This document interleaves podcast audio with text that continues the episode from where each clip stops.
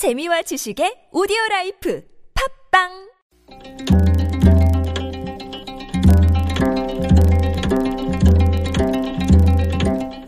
한문학자 장유승의 길에서 만난 고전 효종 임금의 사위 금평위 박필성은 95살까지 장수를 누린 사람입니다. 그에게는 이진기라는 한 살 적은 친구가 있었는데 그 역시 95살까지 살았습니다. 하루는 두 사람이 어느 집 잔치 자리에서 만나게 되었습니다. 당시 박필성의 나이는 94, 이진기는 한 살 적은 93이었습니다. 이진기는 평소와 다름없이 박필성을 자네라고 부르며 이야기를 건넸습니다. 그런데 박필성의 반응이 뜻밖이었습니다.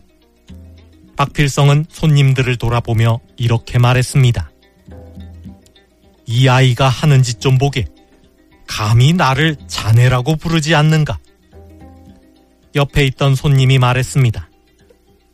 한 살 차이 친구는 자네라고 부르는 것이 당연한데 무엇이 이상합니까? 그러자 박필성이 말했습니다. 우리 같은 늙은이는 젊은이와 다르다네. 늙은이가 하루 더 사는 것은 젊은이가 1년 더 사는 것보다 어렵네. 그런데 저 사람이 감히 나와 맞먹는단 말인가?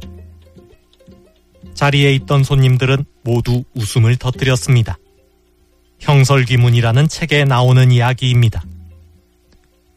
노인의 하루는 젊은 사람의 1년과 같으니 노인끼리는 한 살 차이도 크다는 말입니다. 오랜 친구 사이의 농담이지만 일리가 있는 말입니다.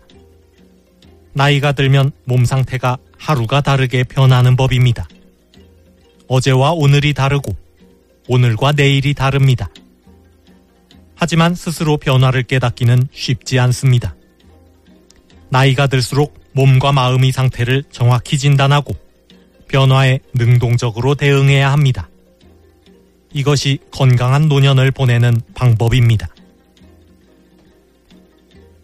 경찰이 75세 이상 고령 운전자의 적성 검사 주기를 5년에서 3년으로 단축하는 방안을 추진하고 있습니다.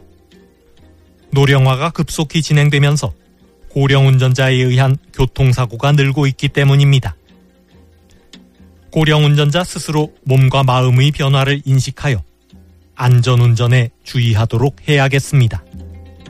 Thank you.